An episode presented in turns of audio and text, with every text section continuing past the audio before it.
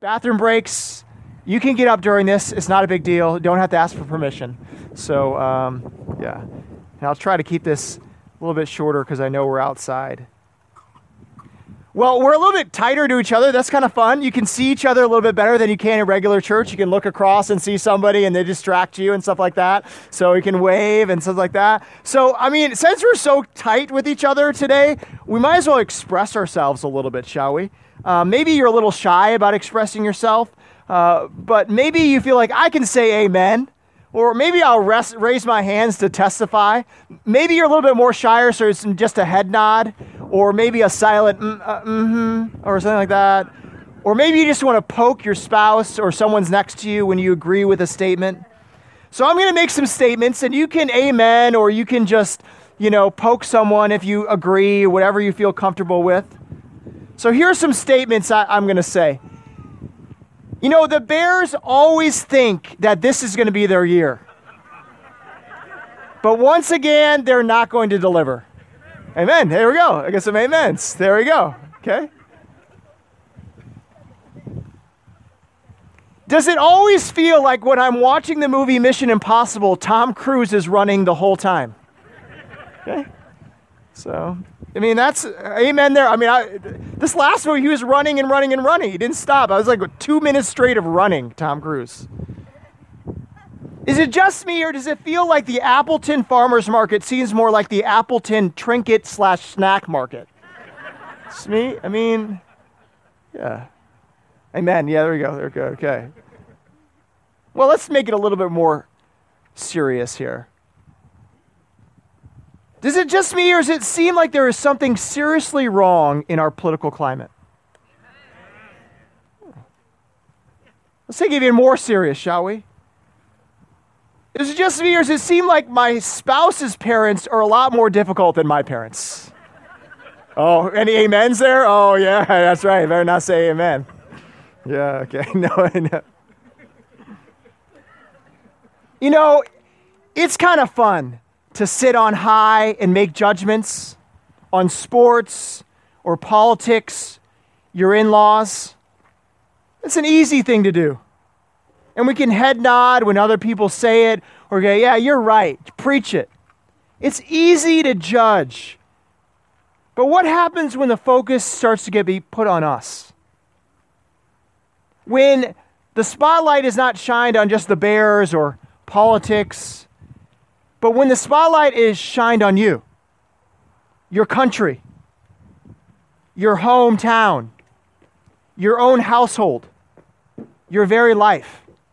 What happens when it gets shined on you? You know, the amens kind of stop. And then the things that come out of our mouth is more like, Who do you think you are saying such things? I think that idea of who do you think you are is probably something the prophets of the Old Testament heard over and over again. Who, you, who do you think you are to say such things about me?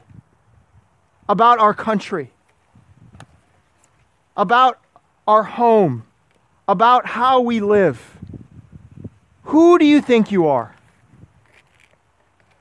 What do you think someone would have to say? For people to say, I'm going to take your writings and I'm going to tear them up and I'm going to burn them. What do you think you'd have to say that your own relatives would conspire to try to kill you? What do you think you would have to say to be beaten up and put in the stocks? What do you think you would have to say that your employer threatens that they're going to kill you? What do you think you'd have to say for your own government to imprison you and to be angry at you? Well, all those things I just mentioned are all things that happened to the prophet Jeremiah. You know, there's probably something said that is more harsh than I don't think the Packers are going to make the playoffs this year. There's something more harsh than that. And Jeremiah says it. My hope as we go through this book of Jeremiah that we might be ready to hear the words that come to us from him. That we might believe, second of all, that they give life And lastly, that we would be ourselves willing to speak those words to our own hearts and to our neighbors, our friends, and those around us. So let's look together, shall we? In Jeremiah, I'm going to start with verse 10. Read already some of the beginning this morning, so I'll ver- start with verse 10 this morning. It's printed right there in the worship guide. Start at uh, the latter part of 9, then to 10. Behold, I have put my words in your mouth. See, I have set you this day over nations and over kingdoms, to pluck up and to break down, to destroy and to overthrow, to build and to plant. And the word of the Lord came to me, saying, Jeremiah, what do you see? And I said, I see an almond branch. Then the Lord said to me, You have seen well, for I am watching over my word to perform it.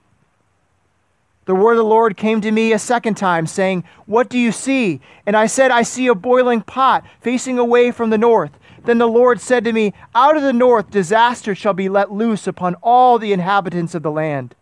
For behold, I am calling all the tribes um, of the kingdom of the north, declares the Lord, and they shall come, and every one shall set his throne at the entrance of the gates of Jerusalem, against all its walls, all around, and against all the cities of Judah and I will declare my judgments against them for all their evil in forsaking me. They have made offerings to other gods and worshiped the works of their own hands. But you, dress yourselves for work, yourself for work. Arise and say to them everything that I command you. Do not be dismayed by them, lest I dismay you before them. And I, behold, I make you this day a fortified city, an iron pillar and bronze walls, against the whole land, against the kings of Judah, its officials, its priests, and the people of the land. They will fight against you, but they shall not prevail against you. For I am with you, declares the Lord, to deliver you. The word of the Lord. Let's pray.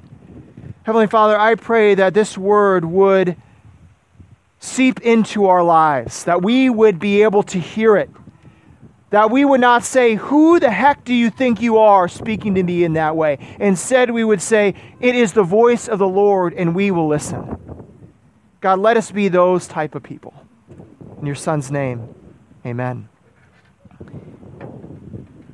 Well, this fall, this winter, like we said, we're going through the book of Jeremiah. Many of you might know a lot about Jeremiah. Many of you don't know anything about Jeremiah. If anyone knows a little bit of Jeremiah, they know this Jeremiah is called the weeping prophet.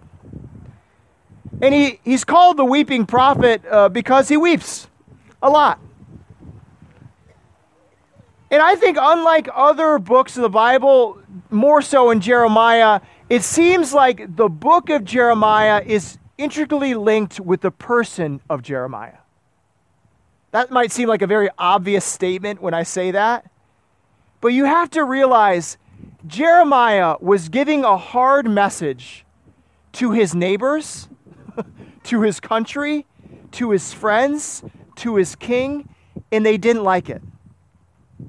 And it affected him greatly that he would have to give this message to those he loved and those he cared for this might be hard to realize. This is a 18 to 20 year old guy getting this message from God. A message about the toppling of kings, the invasion of Jerusalem, two separate nations conquering Jerusalem, the destruction of the temple, the carrying, out, the carrying off of the leaders of Israel off to a former enemy. And for the first 25 chapters of this book of Jeremiah, he is giving this message to the people that destruction is coming. And what made it so hard for him to preach this message is because when he was giving this message, this prophecy of what was going to happen, you have to realize things in Israel were really good. In fact, Assyria, who had control over Israel at that time, was waning in its power, so Israel was gaining power back. A new king had ruled over Jerusalem, Josiah, and he was bringing in really good reforms. Good things were happening. But here comes this guy giving bad news. imagine it, the Packers played home today, right?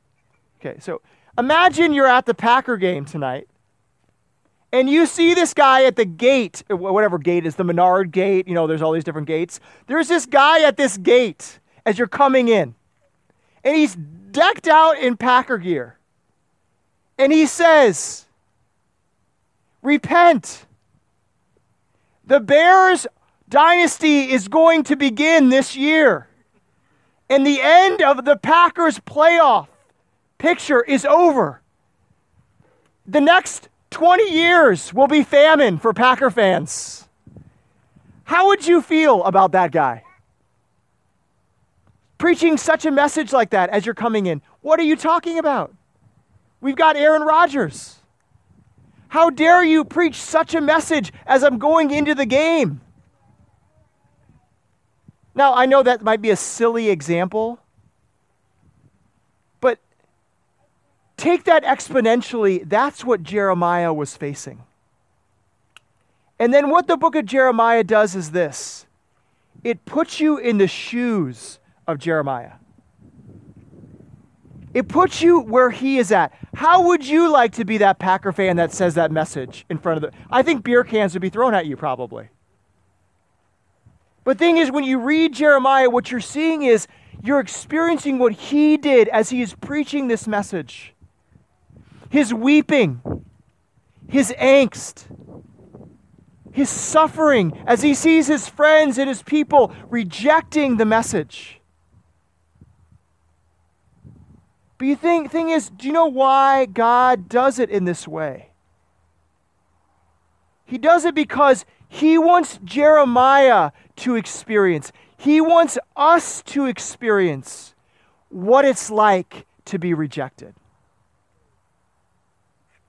And this is why, through Jeremiah, God talks constantly with illustrations about this. It's like a husband that's wife leaves him. It's like a father whose kids reject him. That is what God says. That's how I feel about you, Israel, and what you have done to me. And then what he's saying is, Jeremiah, experience what I am experiencing. The weeping that you experience, Jeremiah, while God does not experience emotions, is what he experiences. The weeping, the rejection, the abandonment. This is what God experiences. Okay, I've given a little bit of background. I know I don't go too long, so I'm just going to give you three quick things, okay? Three quick things that I want to how you can prepare to go through this book of Jeremiah that is not an easy book, okay? Three things to prepare in how you're going to listen and hear from the prophet Jeremiah. Number 1, that you would be open to being convicted that you would be open to being convicted. The real theme verse that lays out all of Jeremiah is Jeremiah chapter 1, verse 10. Okay? Look at it once again. It says, See, I have set you this day over nations and over kingdoms, to pluck up and to break down, to destroy and to overthrow. So God has given this message to Jeremiah, and it is a take no prisoners message. Everything is fair game. Everything that Israel holds dear is fair game. Their land, their temple worship, their idea of the covenant. Everything is fair game. Why is it fair game? Because you have abused these things. You have thought that they're there's your security, but they're not. 30 plus chapters, Jeremiah, from the voice of the Lord, goes after his own people. 30 plus chapters. His own people he goes after. Not till the end do we see God's judgment against Egypt and Babylon, the countries that have attacked Judah and Israel. So you can see how despised this guy might be to his own people because he goes after them first. I just give a quick apologetic to the Bible. Some people say this is just, you know, the Bible is just kind of propaganda. Israelite propaganda to, to just buffer up the nation of Israel and its people. I encourage you to read the Bible. The Bible, do you know who it goes after the most? It's not the people outside of Israel, it's Israel. You see, I think the Bible is true because God speaks to everyone and He doesn't care. He doesn't show any favorites. he goes after His own people. if you have a question about Bible, I'd love to talk to you about it, especially the prophets. A lot of people have real issues about reading the prophets. As you read through this and you have questions as you read through, I'd love to just sit down and talk with you about it. So don't let the preacher just say, oh, take it on its word. No, I want you to be able to listen and hear from it too and ask questions. Uh, so again, feeling, being able to hear this word and feel convicted. 167 times Jeremiah says, declares the Lord, he says. That's 60% of all the times that it says declares the Lord. This is his word. 60% of all the Old Testament usage is used in Jeremiah. And really, what it's saying is, will you listen? Will you hear what the Lord has to say? I hope I'm not, you know, you know, immune from hearing the doubts that people have towards faith. And I think one of the doubts people have for faith in our country is how dare anything outside of myself tell me what to do? Nothing has the right to tell me what I should do with my life. That might be something that you might say in your own heart, especially over some issues in your life. No one has the right to say something about where I spend my money, where I spend my time, what I do on Sunday mornings, what I do on Friday nights. No one has the right to say how I live my life in that way. Here, Jeremiah says, Yes, the Lord God has a right to speak into the things that you find security in, the things that you feel that are untouchable. One quick illustration. I was in Colorado during the heyday of cycling. Lance Armstrong was at his pinnacle. When he came to Colorado, people flocked. People wore the yellow Livestrong bracelets all over that place. Maybe you did too. I don't know. I mean, he could do no wrong. And people bought Trek bikes like it was buying water. I mean, it was just crazy how many Trek bikes there were because of Lance. And really, people said there's nothing that Lance can do wrong. He helps cancer at 24 hour fitness, where we worked out. There was huge Lance posters. He was everywhere. How could anyone speak ill of Lance Armstrong? Now I look back and I go, wow, anyone can be toppled. Anyone can. I saw an interview with him. You know, this guy can't even run the Boston Marathon or any marathon, any race for the rest of his life. He, he wants to run this Boston Marathon. He doesn't care. I'll just run it in four hours to raise money. And they won't even let him do that because of how extensively he cheated. You see, God will come after anyone. You might think an institution is without being in judgment. He can even come after that. So, number one, will you let this message of Jeremiah convict you? Number two, The message of Jeremiah does not just leave us there, but it builds and plants. Look again, verse 10.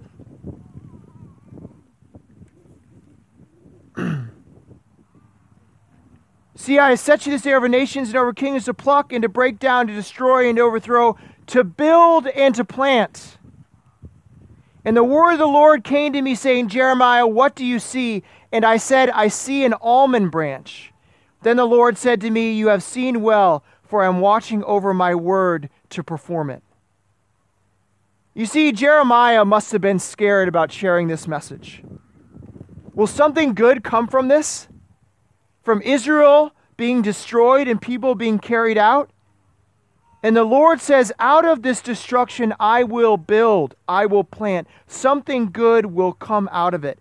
And then he says, What do you see, Jeremiah? It's like being out here in nature. He sees something beautiful, an almond branch. And then the Lord says, you have seen well, for I'm watching over my word to perform it. A very intriguing verse. Why this illustration? Well, in Hebrew, the word almond branch is saked. And the word watching is soked. So, what God is saying is, Jeremiah, you see that almond branch? How it blooms, how it's beautiful, how it is built up and planted? That is how I am watching over Israel and watching over you. You might think I'm destroying, but actually I'm building up. If you want to listen to Jeremiah well, you've got to be willing to admit that the things that Jesus and God might destroy in your life, He's actually doing it to build something greater in you.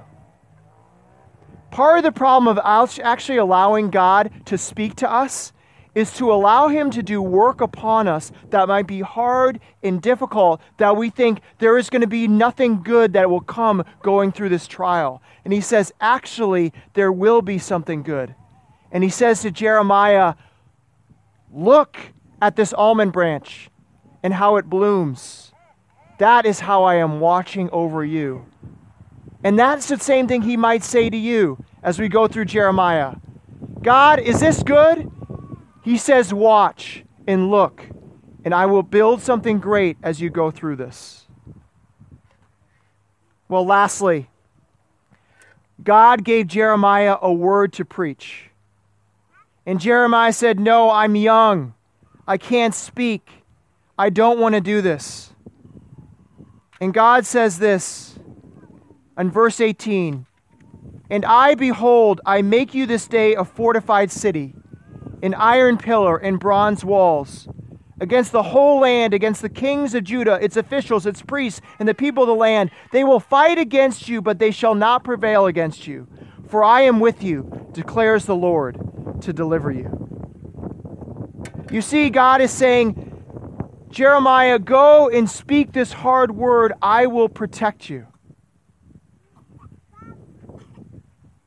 The last thing I hope you would get from Jeremiah is this that you might be able to take the words, not simply of Jeremiah, but the words of God, and that you might be able to speak them to your friends, to your neighbors, to those that are around you. That you would do it no matter the pressure that comes your way, no matter what people say, that you would actually be able to believe that God is with you and you can say it. I am thoroughly convinced that our nation needs the hope of the gospel. It badly needs it. And here, Jeremiah and Israel was supposed to be the hope of the world, and they had failed in their mission. So God said, I'm going to pick one person, Jeremiah, to say something that the nation should have said that didn't. And because they neglected to say what I called them to say, these nations that did horrible practices are doing these things. In the same way, God is saying to us, His church, and to us individually, I need you to speak my truth to a world that is broken, that needs the good news of the gospel. Will you do it? Will you say it?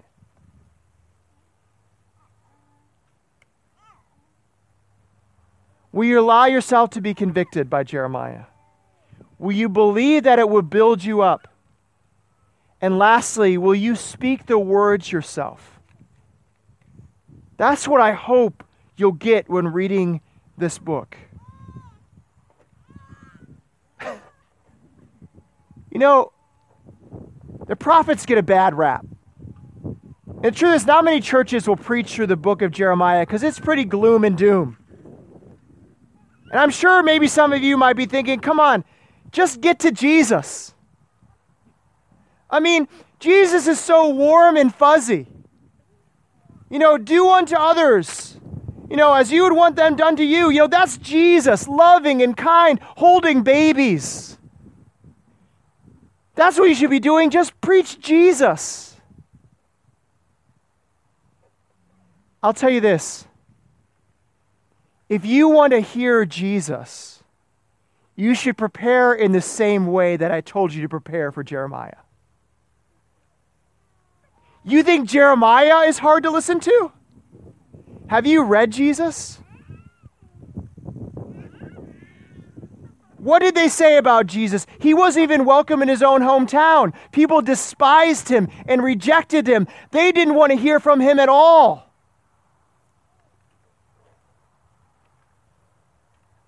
You see, Jesus is the greater Jeremiah. Jeremiah, he actually escaped without being killed. But Jesus, he took our sin and he was killed. As you read Jeremiah and you see all this destruction, you see all these things that God is going to do to Israel, I hope you would see this that God has put all that destruction, all that consequence that Israel justly deserved, that we justly deserved, and He has put it on the greater Jeremiah, His Son, Jesus Christ. So when you read that and you say, oh man, this sounds so bad, God is so mean, He is so ugly, know this that God is so loving and so gracious that He did not give it to us and said He gave it to His own Son. So then you would be able to hear from Him and know what He gives you is good. And then you would be able to say, because of what Jesus has done and because of what's been put in me through the Holy Spirit, I can speak the truth with power like Jeremiah. Because what does Jesus say in, Jer- in Matthew? He says, I am with you, declares the Lord. All authority in heaven and earth has been given to me. Go therefore and make disciples of all nations. So therefore, we might be greater than Jeremiah. Because unlike Jeremiah, the very word of God is in our hearts. His spirit lives inside of us. So let us go with his words and speak them boldly, like Jeremiah, knowing that we have been forgiven by him. Let's pray.